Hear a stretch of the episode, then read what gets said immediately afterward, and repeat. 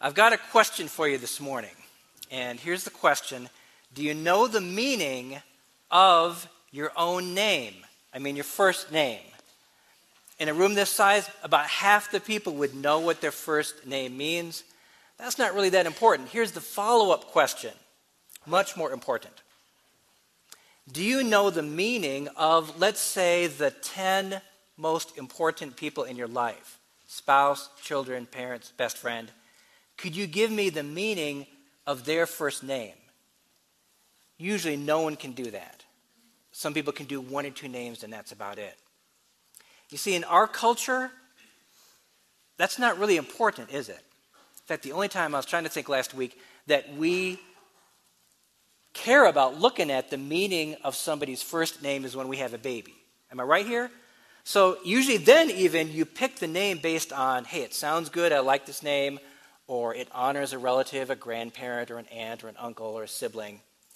And then you go online and you Google it because you say, I don't want to finalize this and it means something really bad, right? In fact, there are people in Albuquerque right now with names that actually mean things like full of hatred, or stinky hair, or fungus, or intoxicating. Although with that last one, maybe some of you would say, hey, I'd kind of like a name that means I'm intoxicating. But I wouldn't like that kind of name. So, here's the big thing. In the ancient world, everyone knew the meaning of your name. Or to word it differently, in the world of the Bible, everyone knew the meaning of everyone else's name. So let me give you an example of how that works. Let's take the book of Ruth. Obviously, main character Ruth has a name, her name has a meaning. Her name actually means friendship or companion. So, what I'm saying is, every Israelite that heard that story would think of that right away when they heard the name Ruth. So, let's try to recreate how that might feel if you're an Israelite listening to that story. Here's one verse from Ruth, Ruth chapter 1, verse 16. Here's how we see it in our Bibles. But Ruth said, let me take a little pause here. She's talking to her mother in law, Naomi. Many of you know, know the story. They're outside of the land of Israel. Their husbands have died. Naomi's going back. Her daughter in law is going to say, I'll go with you. So Ruth said to her mother in law, Do not urge me to leave you or to return from following you. For where you go, I will go. Where you lodge, I will lodge. Your people shall be my people, your God, my God. That's how it is in our Bibles, right? Let's do a little experiment. Let's take out the name Ruth and let's put in a substitute, which is what her name means. And let's see how that sounds. Same verse, Ruth 1:16. But companion said, Do not urge me to leave you or to return from following you. For where you go, I will go. Where you lodge, I will lodge. Your people shall be my people, and your God, my God. That's how an Israelite would have heard the story of Ruth anytime her name would come up. In fact, if you've read a great, great book written in the late 1600s called The Pilgrim's Progress, Pilgrim's Progress is by John Bunyan. This book is filled with names like that, like the word companion.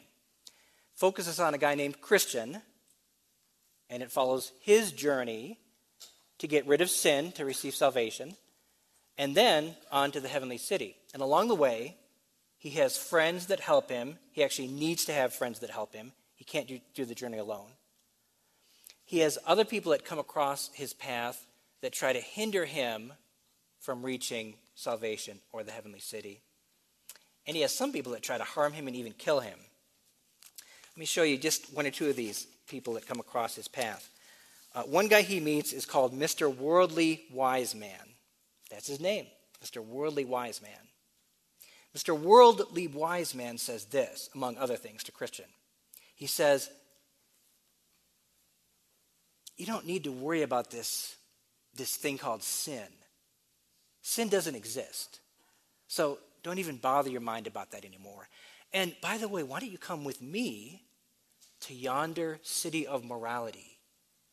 and stay with me and leave your journey. So, oddly enough, the city of morality ends up not being all that moral. Here's another character Christian runs across. His name is called Giant Despair, a giant named Despair. The giant Despair captures Christian and his traveling companion and imprisons them in Doubting Castle. Now, this is all fiction, right? Or is it? I mean, I'm guessing in a room this size, there is more than one person here that if you would stand up and be honest, you would say, I have been captured by giant despair, and I want to be freed from this castle that I am imprisoned within. So, with that background, let's turn now to God's proper name. What have we learned so far? Everyone knows the name of everybody else in the Bible days. God's proper name is the name Yahweh in the Old Testament. Now, to start with, this name has about a dozen variations. So let me show you some of these variations. Let me go through just a few reasons why we've got these. We're not going to go through all of them or we'd be here for five hours. One reason is that there is a shortened name for God, Yah, Y A H. Not a nickname, not a slang name, a shortened name of his proper name. In fact, we sing this shortened name when we sing the word hallelujah. We're singing two Hebrew words, hallelujah, which means praise, and God's shortened name, Yah, Y A H, so praise Yahweh. You'll also see Yah on the end of some of the names of kings and prophets. Hezekiah has a Y A H, probably looks like an I A H, on the end of his name. That means Yahweh's shortened name is a part of his proper name, his first name. Or a prophet, Isaiah. I A H instead of Y A H, same thing. So, one reason for variations, a shortened name. Here's another reason. In English, we sometimes see a J instead of a Y. So you may have seen Jehovah instead of Yahweh. Where did that J end up coming from? Well, got to give you a little linguistics here, or language work. I think you'll know that in Europe, centuries before there ever was a United States of America, there were scholars translating and studying the Bible. One of the centers for scholarship was Germany. Well, in German, the letter J has a Y sound. Quick example the German word for yes is Ja. Sounds like YA, right? It's not spelled YA, it's spelled JA. So, have you got this in German? The letter J is pronounced Y. That came over into our English, and people didn't change it in most cases in some cases, to a Y, although they should have. So, big point here there's no J sound in German and there's no J sound in Hebrew. So, this is why for this series in late summer through the month of August, we're going with Yahweh, not Jehovah. Now, there are other reasons too why we're going with Yahweh, not Jehovah, but that's one of them. There's no J sound in Hebrew. Better to say Yahweh as God's proper name. Finally, uh, number three, in addition to these variations, there are substitutions. So here's how that works. If Yahweh is God's proper name, and it was pronounced that way, then why don't we ever see the word Yahweh in our Old Testament? By the way, it occurs over 6,000 times. But you could search and search and maybe find it once or twice. Why does that happen? because we've got a substitute word that's come in, and I'll explain why in a minute. That substitute word is the word Lord. And it's spelled a special way to let you know that this is God's proper name, Yahweh. Here's how it's spelled it's not all lowercase, it is not all uppercase or capital letters, nor is it capital letter for the first letter and the rest are lowercase. Like my name would be Ronald, capital R, the rest lowercase. Instead, translators use something called small caps. And if you've experimented with the font part of your word processor, you'll probably know what this means. This means the L is its usual big size, capital letter. The ORD are also uppercase or capital letters, but they're a little bit smaller, hence the name small caps. Really odd spelling if you look for it. When you see that, you've got Yahweh. So, maybe final question why did this happen? I mean, why don't we just have Yahweh? After all, translators do that with every other part of the Bible. Like Ruth, that's the way her name sounds in Hebrew, they use R U T H. Why didn't they do that with Yahweh? Well, here's the reason. In the Old Testament, people did pronounce God's name. They would say Yahweh, and always out of praise or reverence. Or it should be always out of praise or reverence, never lightly. But before the days of Jesus, and this was a growing thing in his day, Jewish religious leaders had a different idea. Their idea was we're not going to pronounce God's name at all. We're going to come up with a substitute word. Now, why would they do that? Well, their rationale went along these lines. The third commandment of the Ten Commandments says this You shall not take the name of the Lord your God in vain. So the religious leaders thought, hey, we got this one covered. If we never say God's name, we'll never take it in vain. We'll never use it lightly. So maybe a little bit odd to our ears. It's kind of like saying, okay, I'm not supposed to lie, but hey, I can solve it. If I never talk to my neighbor or my wife, if I never talk to anybody, then I'll never lie. So I'll just clam up whenever I'm with somebody. That wouldn't make much sense, would it? But that's what they came up with. And this tradition was so strong that it influenced Christian translators in the first few centuries and still to this day. So, for your point of view and for application's sake, when you see Lord, small caps, you've got to think proper name, Yahweh. So, Yahweh really doesn't mean Lord. We'll talk about what it means in a few minutes. It is a substitute word. So, let me summarize our little intro to Yahweh here. Yahweh is a proper name. Have you got that? Can you nod your heads? I got it. Yahweh is a proper name, like Jesus or like Ronald. Adonai, the Hebrew name for Lord, is not a proper name, it's a title, Lord. Now let's do a New Testament counterpart. Jesus is a proper name, like Yahweh, like Ronald. Christ is not a proper name, it's not Jesus' last name, it's a title, and it means anointed one. So, Yahweh, Old Testament, Jesus, New Testament. There are substitute words and variations. We've talked about a few reasons. And finally, why do we not come across Yahweh in the Bible? Because of a Jewish custom that is very strong in translation that we try not to pronounce Yahweh's name. So, now we're ready for some Bibles. So, open up your Bibles if you've got one to Exodus chapter 3. I'm going to read verses 9 through 11. Now, as you're getting there, Exodus chapter 3, I want you to watch and listen for Moses' two questions. His first question is going to be, Who am I? It's a little bit longer than that, but that's the core of the question. God, who am I? And then Moses' second question is to God, and his second question is, God, who are you? As we'll talk about later, these are not really questions about names. Moses already knows God's name. They're questions about significance and identity and authority and theology and explanation and application.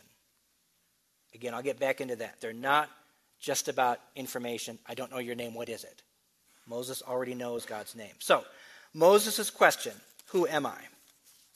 Reading starting at verse 9. And now, behold, this is God speaking, the cry of the people of Israel has come to me. And I have also seen the oppression with which the Egyptians oppress them. Come, I will send you to Pharaoh that you may bring my people, the children of Israel, out of Egypt. Verse 11 But Moses said to God, Who am I that I should go to Pharaoh and bring the children of Israel out of Egypt? So here we've got Moses questioning his own identity and authority. Now, think about this for a minute. We might imagine God saying something like this in our time and day. We might imagine God saying something like, Oh, Moses, hey, you're a good man and you've got the potential to be great.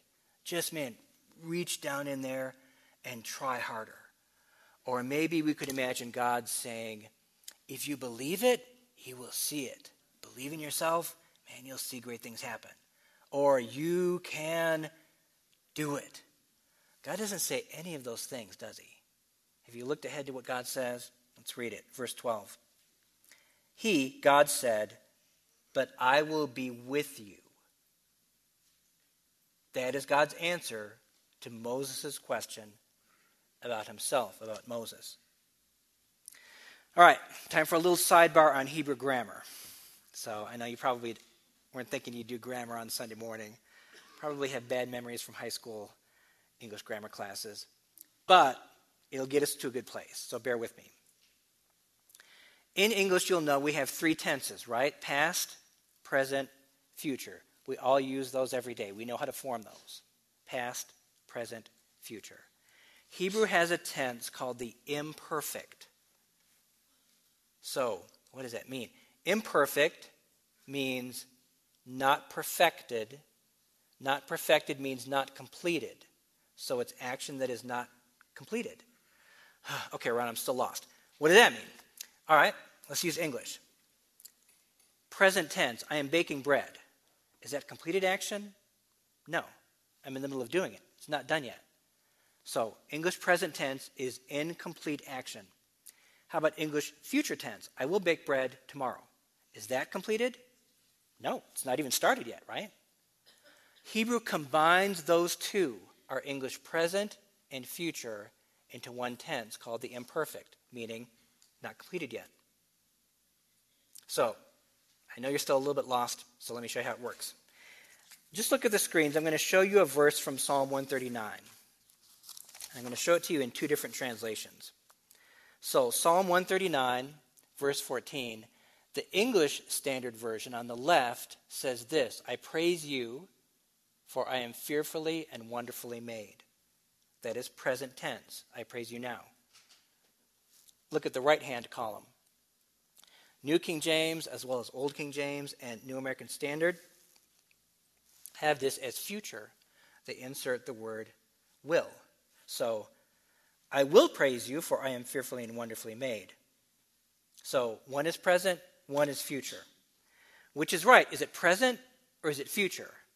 Well, I'll tell you the answer yes. They're both right. Because we could call this the present dash future tense.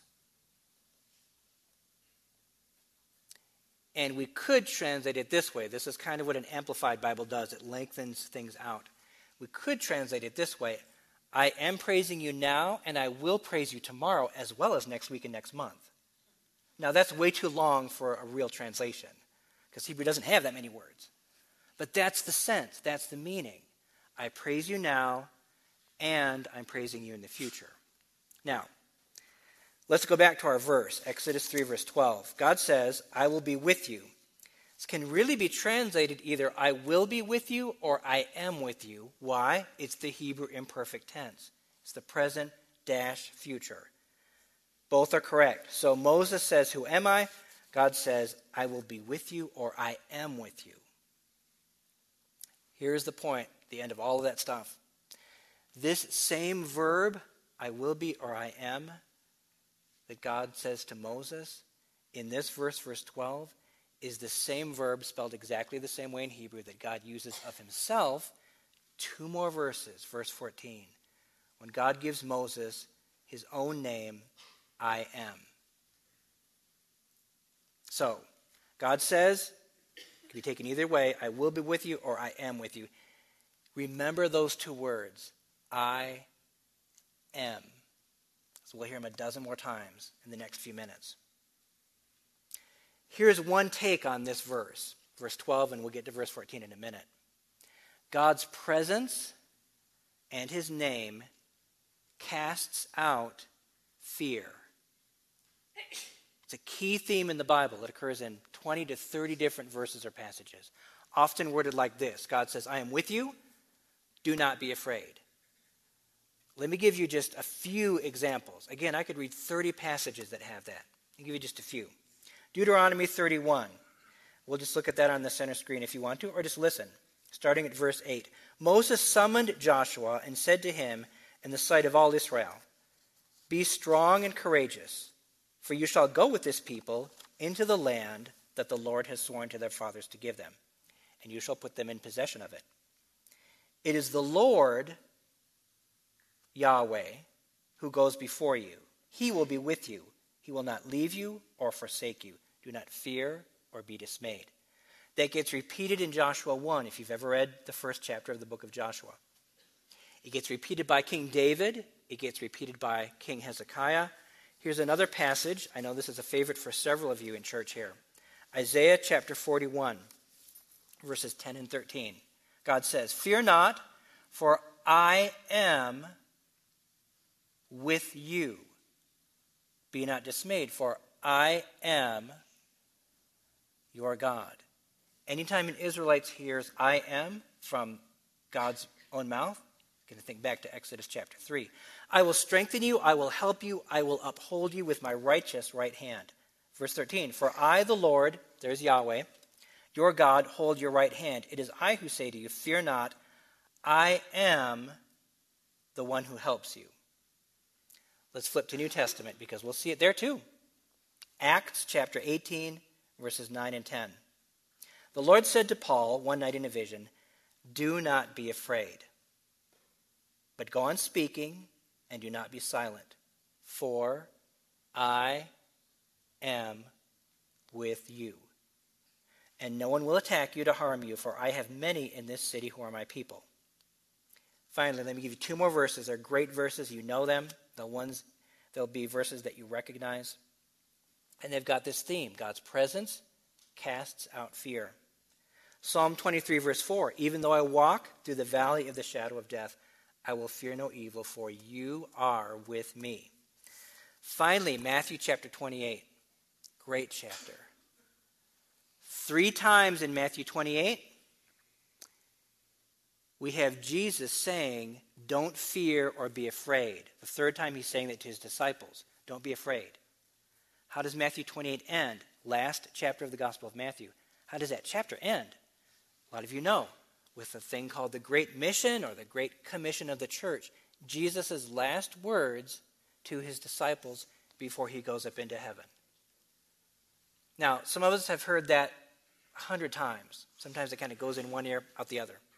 So let me give you a little paraphrase or a summary of that mission given to the church to highlight a few items in it. Here we go. All authority has been given to me. You are to baptize people in a name. Here's how it ends.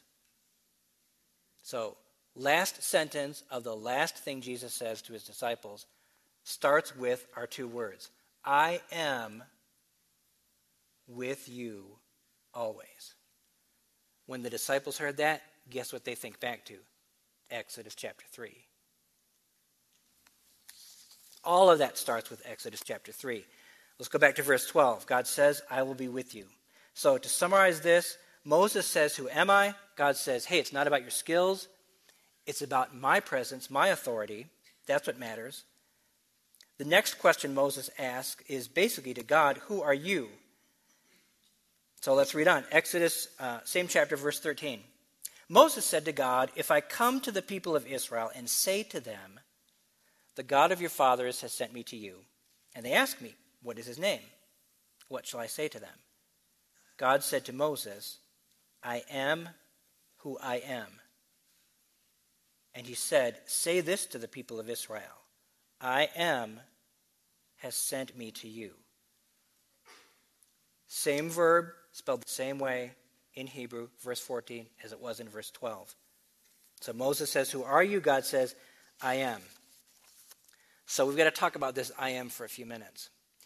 Moses is the first prophet in the whole Bible, meaning he's the first guy God sends as a messenger with a message to either his people or some other people. First prophet. In fact, in this chapter, we'll read words like send, are nouns like word. They come up repeatedly. And what Moses is really asking for is not God's name, he knows that. He's asking for some significance. Because the people are going to say, Were you really with Yahweh? Give us some evidence of that. See, they knew the name Yahweh long before the book of Exodus. We, we come across Yahweh repeatedly in Genesis. In fact, in a few minutes, we'll see that Abraham names a place Yahweh Yireh, or if you like the J's, Jehovah Jireh, the Lord provides. So they knew his name in Genesis. God's going to give something to Moses that's a little bit more, and it's this I am. So think of it this way. You guys know what security questions are for accessing online bank accounts, right? So usually they ask, maybe always, they ask for information, for facts.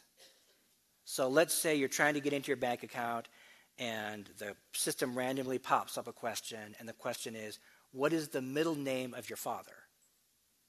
That's not what's happening in Exodus 3. Moses is not saying, God, what's your name? I don't know it. Think of a security question this way, and these questions really don't appear, but what if they did? So instead of what is your father's middle name, the question goes like this What is the meaning of your father's middle name? Or, why did your father's parents give him that middle name? What was going through their minds when that happened? That'd be a little bit harder, wouldn't it? That's what's happening here in Exodus when Moses is saying, What is your name? He asks about a name, God responds with a theology and an explanation of his name. So, couple notes to wrap this up, and we're on to Genesis. I am, two words in English, only one word in Hebrew. It's from the same verb that Yahweh's name is from. So now we can get to what Yahweh's name really means. I said it doesn't mean Lord. Yahweh means He is, or the one who is. So Yahweh means He is. God is doing a little variation on His own name by saying, You can also call me I am. Go to the Israelites and say, I am is also my name. So, what might that mean that God says, You can call me by the name I am? Well, probably means one of three things, and we can see each of these three sometimes accented in various contexts in the Old Testament. One, it might mean the God who is versus the Canaanite gods who are not. So when God says, I am, what's the implication? Other gods are not. So it teaches monotheism. One true living, real God. That's it. Another thing it could teach is God's eternality. Remember the Hebrew imperfect? Is and will be. Well, many people think, and in some contexts, it seems like God is saying this too, that God's name means the God who was, who is, and who will be. He goes through time, He's faithful. His authority, His power, His knowledge don't ebb and flow, they don't diminish. His authority doesn't depend on time, it doesn't depend on geography, it doesn't depend on area of life. He's not more powerful in work than home life, for instance, or vice versa. When God says, I am, he means was, is, will be. And then there's a third option, and I think this is what's happening in Exodus 3. When God says, I am to Moses, he wants Moses to let the Israelites know, I am with you. I'm the God who's real and present because the Egypt, the Israelites are going through crisis, right? They're probably saying, Where is God in the midst of all this suffering? Here's what one commentator, Victor Hamilton, said about I am in Exodus 3. Hamilton says this I would suggest that the dominant idea is presence. God will always be there for his people in a distant Egypt, too. Even if that divine presence is questioned and imperceptible, he will always be whatever his people need him to be in any given moment, in any given place. If they need a deliverer, that's Yahweh. If they need grace and mercy and forgiveness, that's Yahweh. If they need purifying and empowerment, that's Yahweh. If they need rebuke and chastisement, that's Yahweh. If they need guidance, that's Yahweh. So, the name Yahweh, which means the God who is, and the name I am can mean a couple different things. God can use them a few different ways depending on context. One more note. In the New Testament, we've got Jesus using these two words, I am, a number of times. Not just what we saw, end of the Gospel of Matthew. Read through the Gospel of John sometime, and you'll see a number of what are called the I am statements in the Gospel of John. One of, or two of which, so clearly relate back to Exodus 3 that the religious leaders take up stones to kill Jesus because they know that when Jesus uses those words, he is saying, I am God, I am Yahweh. That is me that Moses met back in Exodus chapter 3. So, now, on to Genesis 22. Let's see how Yahweh's name is used with another word. We'll read some verses in Genesis 2 in a minute. Let me give you some background to the story and then a little paraphrase of the story itself. Genesis 22 is the story about Abraham and Sarah, who in previous chapters were promised by God that they would have a child of their own. Now, part of the background is Abraham and Sarah are over 60 years of age when they get this promise, so they wait.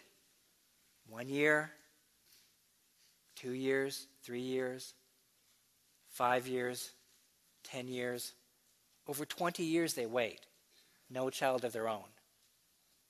And they want a child above anything else in the world, not just because most parents want children, but because God has said, I'll make a people out of your son. That's the background. Here's the story. In Genesis 22, God has given them a child. His name is Isaac. In Genesis 22, he's either in his teens, this is Isaac, or his 20s. He's not a little boy. That's the point. In other words, he can whip in his dad in wrestling if he wants to. God, oddly enough, and it's very odd, very shocking for an Israelite ear and for ours, God commands Abraham to offer his son up as a sacrifice. That is, to take a knife, to kill his son, to let the blood drain as if he were a lamb or an animal, and then to burn his body on, on an altar. We actually see in Genesis 22 why God did this. In the very first verse, we are told that God wanted to test Abraham.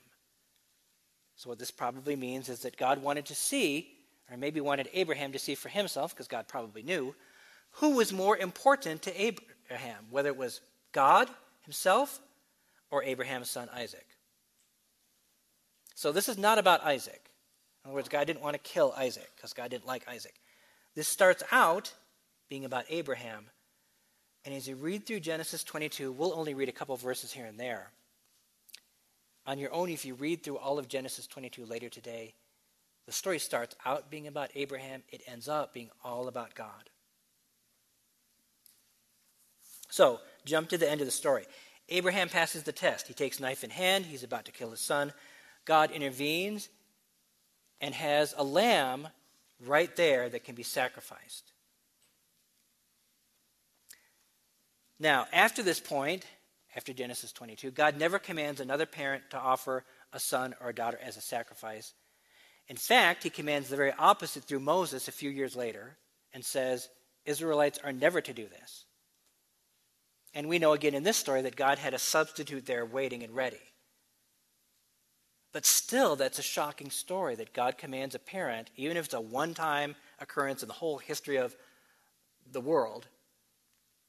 Why would God do something so shocking to an Israelite ear and to ours? There's got to be some lessons there in this unique one time occurrence. And indeed, there are there were for Israelites, there are for us this day, this hour, in this room. So let's look at a few of them. There are maybe six or seven parallels to Christ in the New Testament in this chapter. I'm going to point out three. First, there is the uniqueness of the Son in Genesis 22. Look at verse 2. God says, Take your son, your only son Isaac, whom you love, and go to the land of Moriah, and offer him there as a burnt offering on one of the mountains of which I shall tell you. Now, look at that verse. Look at it down on the Bible in your lap. Look at it on the center screen. Do you see all those words that God is using to describe Isaac? God could have just said, Take your son and go to the land of Moriah. What does God say? He says three different times Take your son, then there's a comma. So, number two, your only son Isaac. Then there's a comma. Number three, whom you love. So, quick little tip technique here in studying and reading the Bible. When an author or God Himself uses extra words, pay attention to it. Usually it's there for emphasis.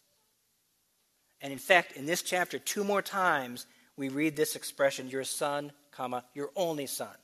You'll see it in verse 12 and verse 16.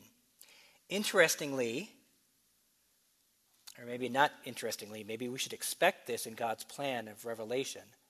There's a counterpart to this in the New Testament. There is someone called an only son repeatedly in the New Testament. That son is sacrificed by his father, and in this case, in the New Testament, the son has to really die. There's no stopping the death. And you all know who I'm talking about Jesus, the Lamb of God. Uh, we read most of this in the writings of John. Let me give you two examples. John 1:14. The word became flesh and dwelt among us, and we have seen his glory. Glory as of thee. Here are our two words. An Israelite or a disciple of Jesus would have thought right back to Genesis 22. Glory as of the only Son from the Father, full of grace and truth. Or the beginning of John 3:16, for God so loved the world that he gave his only Son. So, first point to note, uniqueness of the Son. Second point, God provides the offering, not man. So let me read verse 8 and then verse 14. Abraham said, God will provide, this is the Hebrew verb yir'eh, for himself the lamb for a burnt offering, my son. And then later in verse 14, same verb. Abraham called the name of that place, the Lord will provide. And again, provide is the Hebrew yir'eh. So here's what's kind of interesting about verse 8. In verse 8, when Abraham says that, his son Isaac has asked him a question. They've been traveling for two days, actually two and a half days. Isaac knows that they're headed for a sacrifice, a burnt offering. So Isaac looks around and he sees the wood that they need to burn the animal when the animal's dead. Isaac sees either equipment for fire or actually live coals themselves carried in clay pots. So he sees wood, he sees fire. There's no animal anywhere. And again, they're two and a half days out from home, so this is not like a mile down the road, oh, we forgot it, we can go back and get the lamb. So he asks his father, and this is what his father Abraham says, without knowing what God will do. Abraham says, God will provide for himself the lamb for the burnt offering. This Hebrew verb yir'eh, if you use the J, it's Jireh, the Jehovah Jireh part. It's a pretty interesting word. It literally means to see. So literally, this is the Lord will see, but it's used in, a, in, in an emphatic way. And we do that in English too. So we'll sometimes say, uh, You've got a need or a problem. Uh, I've got a guy who can fix it. He'll see to it. He'll see to it doesn't mean he'll visibly look at it, right? It means he'll take it to the forefront of his mind, that'll overflow into his actions, and he will take care of it. He will resolve it, he will fix it. That guy will be a, a form of a savior or a deliverer for you and your problem. So that's the idea here. Now, here's the key, I think, to this verse. I don't think the key is in the verb provide. I think it's in that little phrase for himself. That is a key phrase in this verse. So here's how Christians often take this verse Christians will say, uh, you, got, you need a job, need some money, need some income. Yahweh Yireh, or if you use the J, Jehovah Jireh, the Lord will provide. Need a car? The Lord will provide. Need a husband, wife, children? The Lord will provide. Now, I'm not saying that God doesn't care about those things. Of course, He does. But that's not the primary meaning of the Lord will provide. The primary meaning is that God will provide for His own glory, His own name. You see, Abraham could have said, I think God is behind what he says here. Abraham could have said something like this The Lord will provide for you, Isaac, a substitute, or the Lord will provide for me, because I don't want to lose you, or the Lord will provide for us. And he doesn't say any of those things. He says the Lord will provide for himself a sacrifice. We can't do it, God can. And God's ultimate goal is his own glory. Now we derive great joy out of God be concerned with his own glory. So that is not divorced from our physical or emotional or spiritual needs. It's very much in alignment with that. I'm simply saying the primary meaning of the Lord provides is not for cash in your wallet or your purse or your bank account. So, number three, here's the third thing we'll see that is interesting and unique about Genesis 22. The offering, which is a lamb, not Isaac, results in victory over an enemy's gate. So let me read verse 17 for you. God says to Abraham, Your offspring shall possess the gate of their enemies. So, as a result of Abraham's faith, what was his faith? God will provide for himself an offering. Abraham's not going to have to work for it. As a result of Abraham's faith, and more to the point of God providing this sacrifice, we read in Genesis 22 that two things will happen. Abraham will have his son continue in his life, obviously, and his son will become a great people, as many as the stars in the heaven. That we can get. That means a lot of people. The second thing is the one I just read, and that's a little more odd to our ears. That his descendants, this people of God, will possess the gate of their enemies. In fact, it sounds like, we know it doesn't mean this, but it almost sounds like, if we're to take it literally, the Israelites get together, they find out where the city of their enemy is, they march there, they attack it, but all they care about is the gate, right? So they take the gate off the hinges, they got 50 men carrying it on their back, and all they want is that wood and metal. And they haul it back to Jerusalem. We know that it doesn't mean that. So, to find out what it does mean, I've got to give you a little sidebar, one more sidebar, if you can hang with me, into what a gate symbolized in ancient Israel. So, let's start by looking at a picture. This is the gate at Megiddo, and it's called a double gate. And you can see why. The first gate is at the lower left part of the picture. So imagine an attacking force, uh, and they try to get in through the gate. Let's say they make it through that first gate. Maybe, maybe they've sustained a fourth, a third of their forces that have been killed or injured. But they make it through that first gate. What have they gained access into? The city? No. In fact, what, all that they've gained access into is a killing field, basically, because we've got all these towers, flat roofs, hundreds of defenders on top of the towers, raining down arrows and rocks on top of them. And they still got the second gate, which is uphill, and a stronger gate yet to go. So, part of the point here is Israelites and other people groups fortified the gate of the city. What else happened at the gate? They didn't put two or three guards there, they put a whole garrison or company of soldiers there. Could be one or two hundred that were stationed at the gate. What else happened there? Well, how does news travel in the ancient world? TV and cell phones? I think not. By foot. People that travel. So if you wanted news, you'd hang out at the inside of that second gate. Uh, how about a merchant? You're coming into a city with animals that have goods on their backs. You'd actually stop inside the second gate, take a right or left, set up shop under the cool shade of one of these city walls. Politicians hung out here, religious leaders hung out here, people hung out there just to gossip. This was the center of town. It was a very busy, active, hustle and bustle place, sometimes even chaotic. The point being, the gate symbolized power. Very active power of a city. And when it's used like this, it means that their descendants will have victory over their enemies. So, just like we saw with only son, what did we see? Wow, there's a New Testament counterpart. And only one. There's a New Testament counterpart here. Let me read it for you. It's in Matthew 16, verse 18. Jesus says to his disciples, I will build my church, and the gates of hell shall not prevail against it. There's only one other place in the Bible, this is it right here, where we read about God's people having victory over the gate of their enemies because of an offering that God makes. In the New Testament, the Lamb of God, Christ. In Genesis, a real lamb in place of Isaac. So here's how I've heard Matthew 16, 18 used before, and I think it's incorrect. I've heard this, maybe you have too. oh, gates of hell shall not prevail against the church. Gates. What do we use gates for? To defend.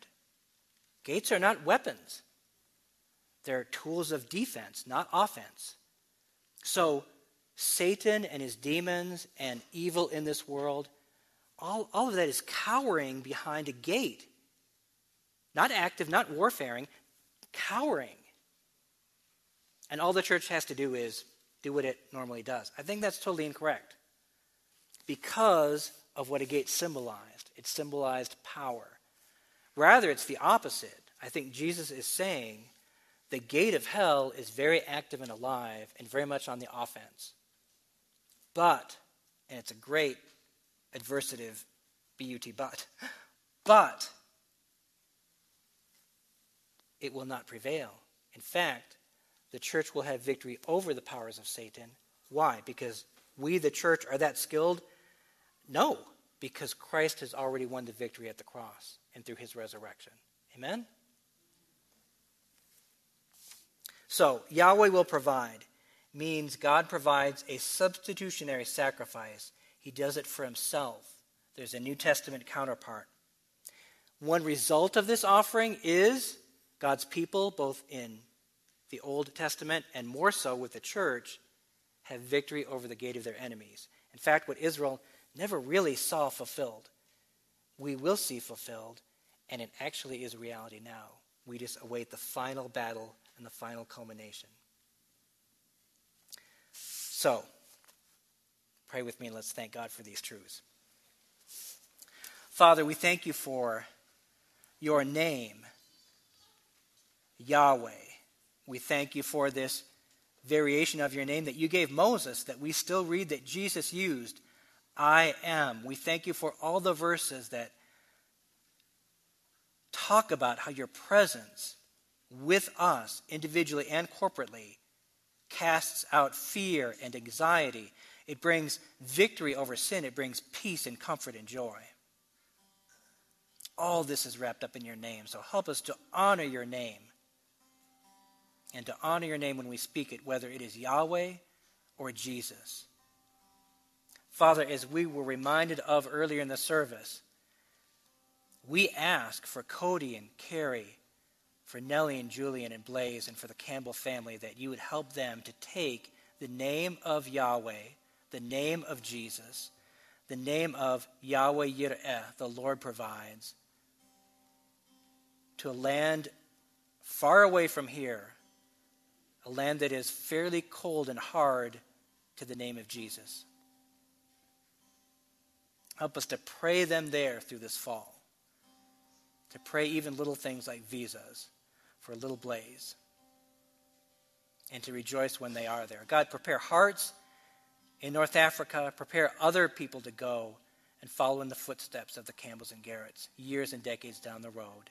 May the name of Jesus be glorified in our lives, in our church, and in this world. Amen.